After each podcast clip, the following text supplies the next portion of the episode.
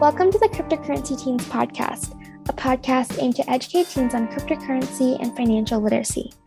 Each episode features thought leaders in the crypto and blockchain industry or inspiring entrepreneurs from the business world who share their career journeys and words of wisdom for teenagers. I'm Abigail Lee, the host of this podcast series, the founder of cryptocurrencyteens.com, and a junior in high school from New York City. It's my privilege to introduce our guest today. Dr. Mark Esposito is recognized internationally as a top global thought leader in matters relating to the fourth industrial revolution and the changes and opportunities that technology will bring to a variety of industries. He is co founder and chief learning officer at Nexus Frontier Tech, an AI scale up venture. He was inducted in 2016 in the Radar of Thinkers 50 as one of the 30 most prominent rising business thinkers in the world. In his career, he has worked as professor at Harvard University, University of Cambridge, Hult International Business School, and Arizona State University. He has written 11 books, among which two bestsellers Understanding How the Future Unfolds and the AI Republic, and his next book, The Great Remobilization, will be published by MIT University Press in the fall of 2022. He holds a PhD in economics from the International School of Management in Paris in a joint program with St. John's and an executive DBA from École de Ponts, Paris Tech. Hello, Mark. Welcome to the Cryptocurrency Teens podcast. Hello, Abby. How are you? I'm great. How are you? I'm okay. Excited for this conversation we're going to have today. Me too. So, why don't we jump right in?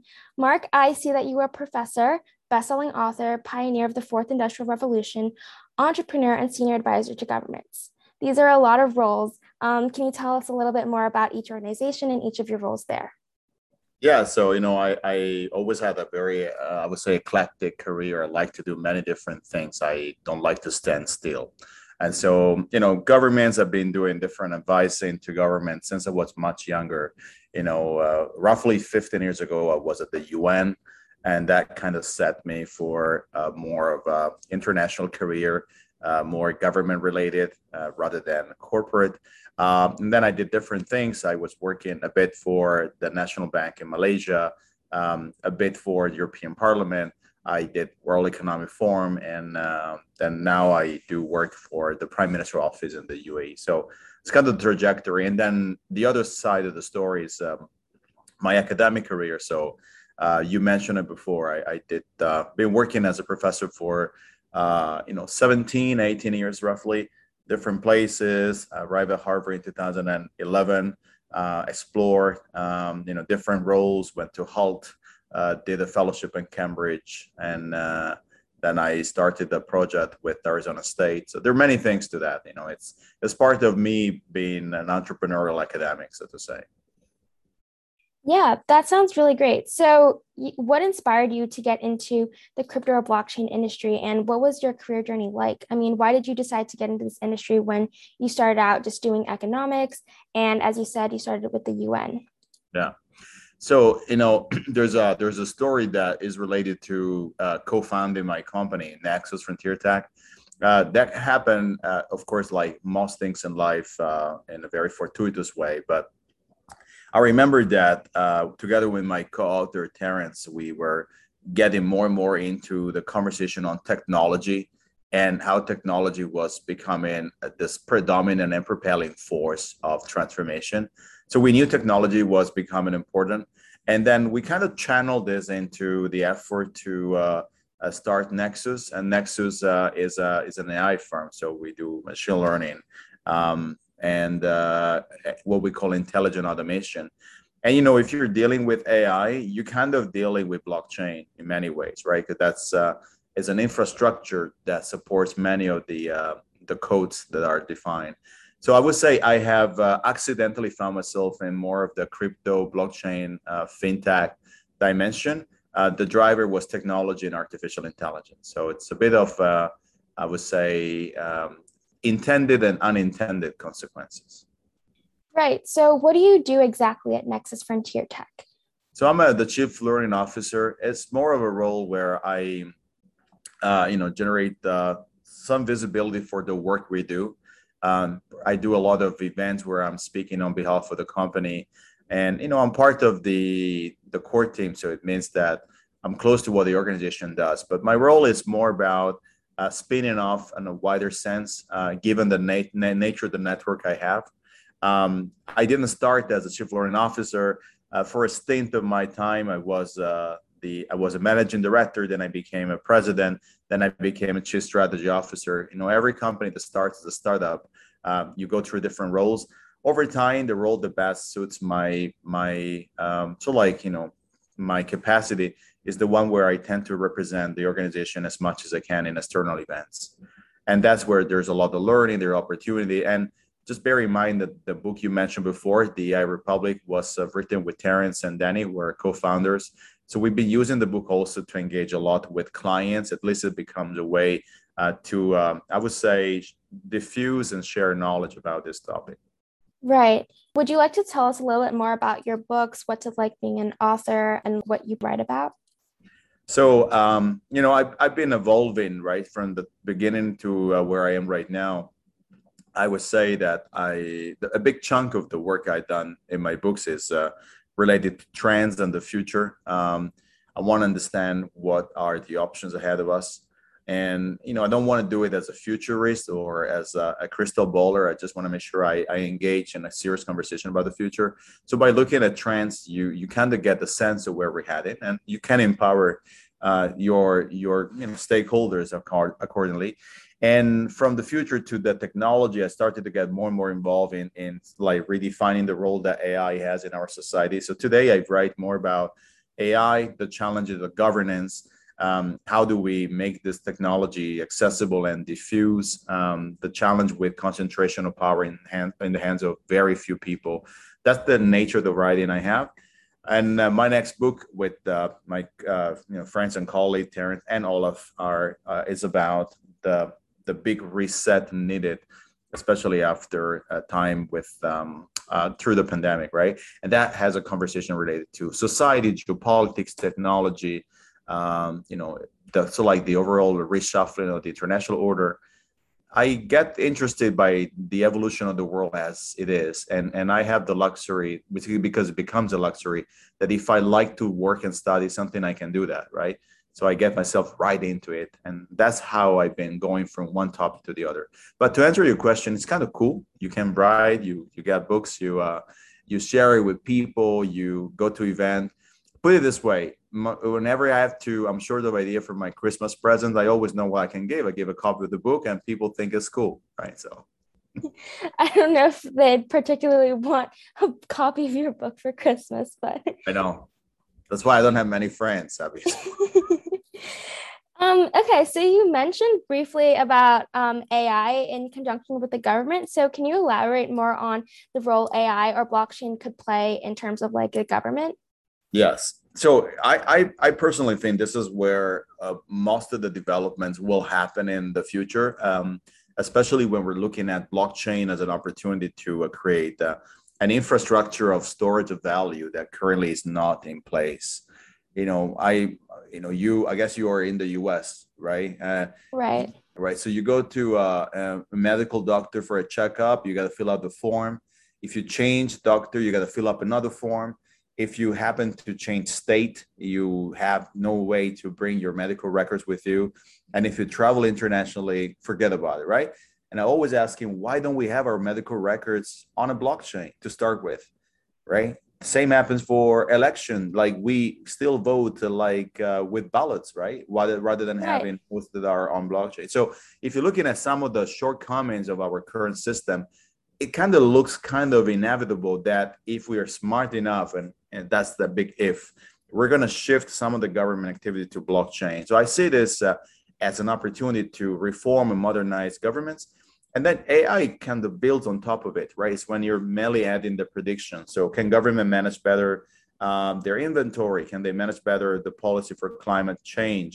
Um, can they manage better resources? I mean that's kind of where ai plays a role so i see this uh, you know uh, self-reinforcing where i think uh, what I think the priority should be for governments are really about blockchain. To me, that's the winning one. If we get blockchain in governments, we change the way governments think. So that's why I think it's important to work in this space. Yeah, really interesting. Actually, just last week I interviewed someone who was organizing university elections using blockchain technology in Nigeria, and it's the first ever. It's really interesting what they're doing. So I think you're completely right. The government should be using blockchain, it, it could be very useful. Absolutely. Absolutely, maybe. Okay, so since our target audience are teens around the world who are interested in crypto or blockchain, what advice would you give them about entering this industry in the future as a career? So I guess uh, you know again I'll be very personal with this. You know, there's been a lot of um, um, I think uh, emotion around crypto in the last few months, uh, especially as we've seen uh, Bitcoin skyrocketing, and that even people that were skeptical, even if they are skeptical now, they can't deny that this is now becoming uh, national interest, right? And recently, we even have a government, El Salvador, that uh, mainly made of Bitcoin and national currency. So this is becoming, I would say, quite big. Um, I would say start understanding that cryptos are primarily a form of generating some form of proof of something, right? As you know, you guys are already very versed into that. The whole idea about proof of a work, proof of a stake, or proof of ownership with the NFT, right? Um, is becoming a significant part of the conversation. People understand that the Bitcoin conversation has been limited by the predatory and competitive nature of mining. We need to shift to a more collaborative form of mining. And I think if we can attach the idea of crypto mining and blockchain to a degree of collaboration that can actually leverage uh, where we currently have blind spots, where we have uh, inequity, where we have a lack of social justice, I think we can use this uh, as a way to uh, improve our society. So do not necessarily, and that would be my advice to uh, to the listener of the podcast, Abby. Do not only limit the idea of crypto to money. So start thinking about a much larger sense of of redefining value. And I always think that the greatest application, for example, of, of blockchain are not in the financial services. They can be in so many different applications that currently are underplayed and in fact, one of the things that I discovered uh, through good conversation with my friends, Terence, I didn't know that. One industry that is entirely blockchain is the diamond industry because you cannot afford the reputational risk that a stone gets replaced with a fake one, right? And I was thinking, if we do this with diamonds, couldn't we do this with agriculture, with the you know supply chain, with the story of stuff from A to B? So I would say get engaged at a much wider level. Do not necessarily uh, not pigeonhole yourself too much just around money. It's much more to money, uh, to crypto than money, actually. Yeah. Do you have any specific advice for teenagers looking to get into blockchain specifically? So I would say, you know, learn how to use uh, blockchain on daily basis activities from having maybe a blockchain uh, saving accounts to actually having a blockchain transaction that you can store uh, to actually start thinking about um, you know ideas that you're generating that might be uh, of non-fungible tokens kind of ideas to store on a blockchain. So rather than having blockchain as external to our life, let's use blockchain as a way of reinforcing a culture. That would be my major advice.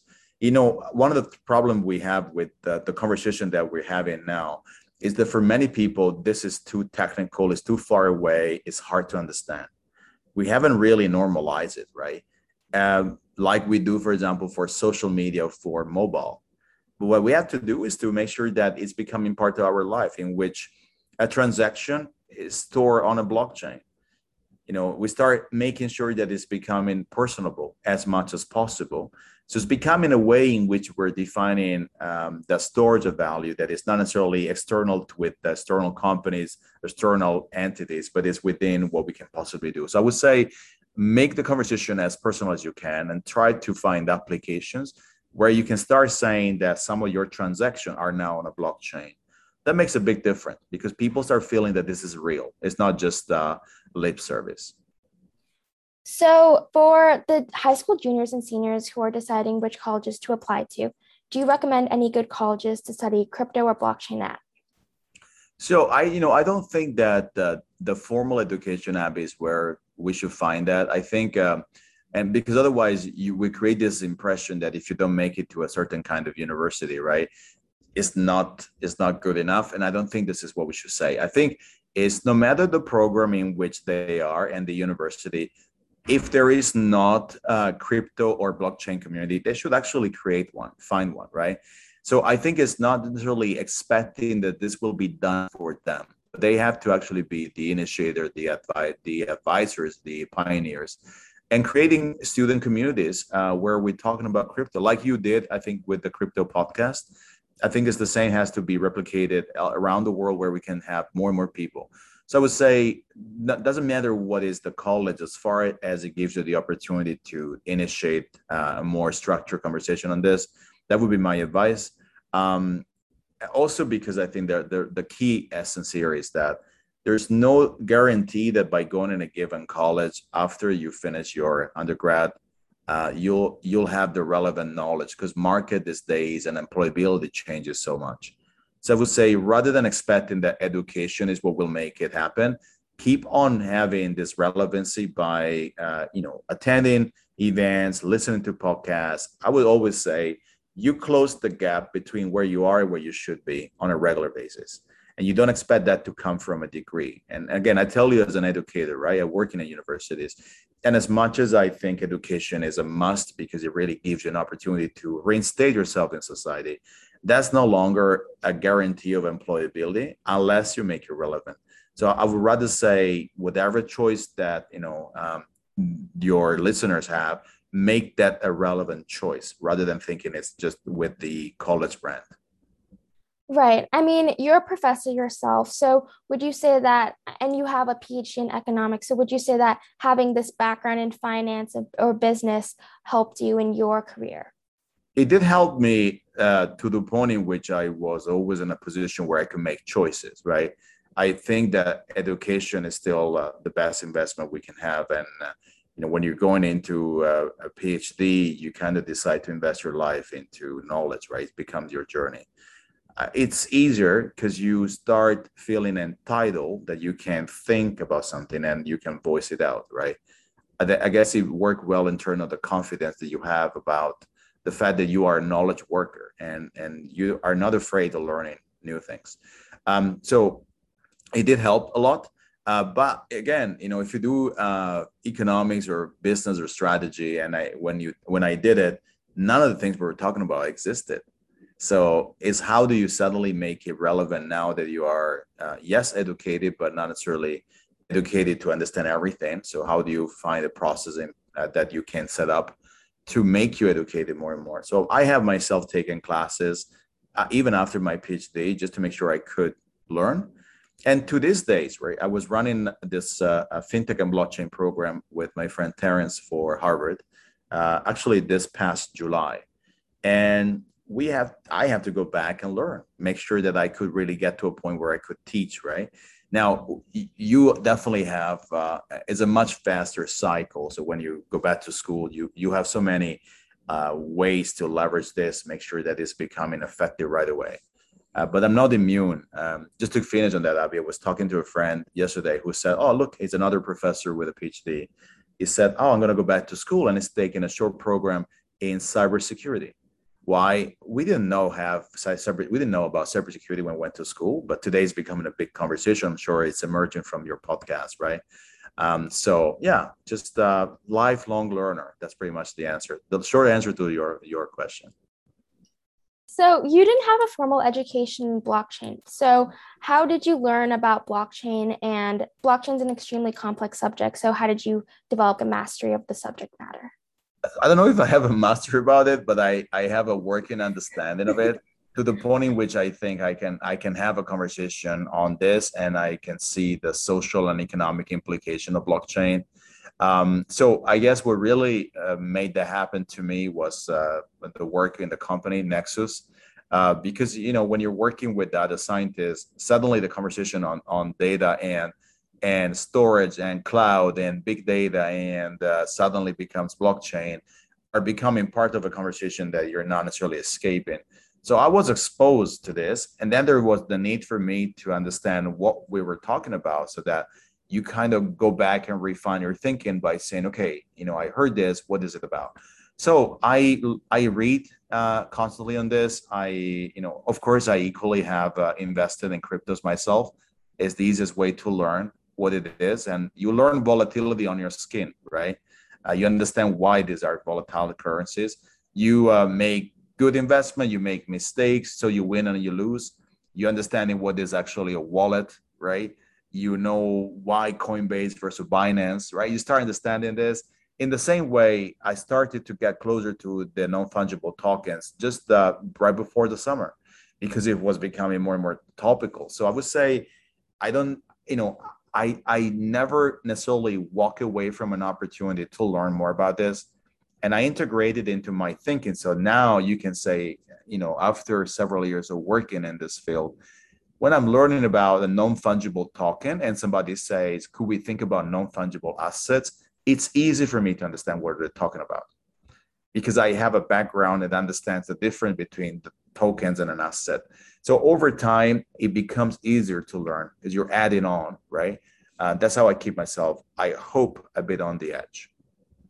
Right. Do you have any helpful tips for high schoolers looking to learn more about blockchain, like online resources and stuff like that? Uh, well, I can rather than online resources, Abby, right? I would say I personally find that getting a little bit into coding and some of the language like Python really helps. Not because you want them to become coders, but you know, back in my days, you had to study statistics because it was a way for you to understand the language, right? So if I say percentage, if I say correlation, if I say, you know, probability, I'm using statistical terms that became common. Everybody understand that. Now I'm not a statistician, so I'm not a professional statistician, but I understand basic statistics, right? Because I learn it. I think coding is really where I would encourage them to take courses on that, not because they should become coders, but because they should understand it as a language. That would be my my recommendation. So uh, you know, here's probably where I can be more specific. I myself still go on free courses like Coursera, uh, LinkedIn uh, Learning Lab, uh, you know, Lulu.com. There are many, right? Uh, edX, uh, where where with no money or with very little investment, we can get anybody to sign up for courses and take courses. I think the future of education is more democratized than before, especially in, in this kind of courses. It's a great way to say i'm investing myself into that. You can showcase this and you can show off to friends that you're now doing this. It creates a bit of a peer pressure where you say oh that friend did a, a training. I want to do this as well. You know here's the bottom line build a positive culture about learning. Don't necessarily expect this to be given to you because formal education will not necessarily give us what we need. Take the initiative. You know you're doing yourself Abby, with your podcast service to make sure that people feel comfortable about this. So they're it's not too too uh, um, too scary for them right? Uh, i would say just go on coursera and pick up a course on python. Learn how to uh, learn a bit about coding it will give you that sense of confidence that you now understand more i always say it's like you're wearing glasses that suddenly make you see colors you've never seen before and it's kind of say, wow, this is kind of cool, right? And it's kind of, you know, what I, I never thought it was. Use education in the same way, you know, add more to your own perception of the world. So, what advice do you have for teens regarding the crypto or blockchain industries? Specifically, do you have any safety advice or really any words of wisdom that you would like to share? So, I think, uh, you know, your generation, Abby, will be a generation facing some of the biggest challenges because we're dealing with uh, so much instability, right? There is a possibility of using technology to accelerate sustainability. And, you know, your generation does have a sense of responsibility, urgency about, you know, uh, sustainability, climate. You guys are aware, right, that we're dealing with a significant change in our normal condition of the weather, right?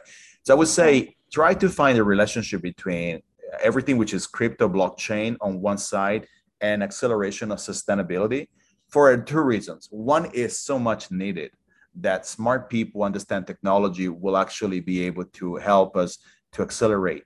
Um, the other thing is is where I think many of the next jobs will actually line up is in the, this double transformation. I call it with my friends Alessandro. Um, double transformation is a transformation that happens at the digital level where you digitally transforming and the transformation that happened at the sustainability level where you're mainly transforming sustainability if we can put together this this set of conversation about technology on one side and sustainability i think we're going to be able to truly empower this generation to become arch- the architects of the solution i don't really trust that we'll ever be the architects of the solution we're too much ingrained in our own thinking you know, to change the way we think about the world, uh, it's difficult. But you guys have a unique opportunity because you are now setting up your your mental models. If you can make it sure, make sure that it's integrating both tech and sustainability, I think it's going to be a winning model. So you're saying that crypto could be used to help with sustainability and environment issues. However, don't you feel like Bitcoin has an impact on the environment with the amount of energy used to mine it and stuff like that? Do you think that poses an issue to the environment? It does right now because I think we are still uh, very energy intensive about mining, right? But you know, the problem with that mine is the amount of recklessness we put into mining a Bitcoin it doesn't necessarily have the same impact if it's Ether or Ripple or any other crypto, right? Because naturally, you're dealing with a degree of collaboration that decreases the pressure on how many miners are trying to solve a mathematical problems. So I think over time, um, I, I believe it will become into. I would say we will reabsorb the problem over time. Like most of the time, problem where energy is too intense, you can disintensify energy over time. So I don't find this as a problem that we'll have forever. I, I think it's more about moving away from so like the Bitcoin uh, rabbit hole and move us somewhere else. You know, I, I think Bitcoin, you know, again, I want to make sure I'm clear on this. It's the greatest social experiment in modern history. Somebody comes up with an idea like that and makes it work. It's like, wow, I don't need a central bank. I don't need a government. Things are decentralized. There's no intrinsic value. There is immaterial. Still, it has an economic value wow, it goes back in redefining the principle of trust. That said, I see this as a Trojan horse towards something greater than just the Bitcoin. So I'm thinking the environmental problem with energy is definitely there, but the nature of new cryptos are very different as well. Um, we're no longer as dependent on Bitcoin as we were before. So I, am hoping over time we'll decentralize the conversation so to more sustainable form of energy. Um, yeah, and, and I think if we'll follow, if we are lucky, a bit of the DeFi movement that I'm sure you've been covering in your podcast, where we're decentralizing financial opportunities. And if we can think about that, what you're gaining is you're giving more access to people. And that's really where the game will have to be played. So, Mark, on behalf of Cryptocurrency Teens and our listeners, I would like to thank you so much for sharing your experiences, suggestions, and advice. Thank you for joining us on this episode thank you for having me. I mean, I wish everybody, you know, happy moments and uh, onwards, upwards, and may the force be with you, as they say.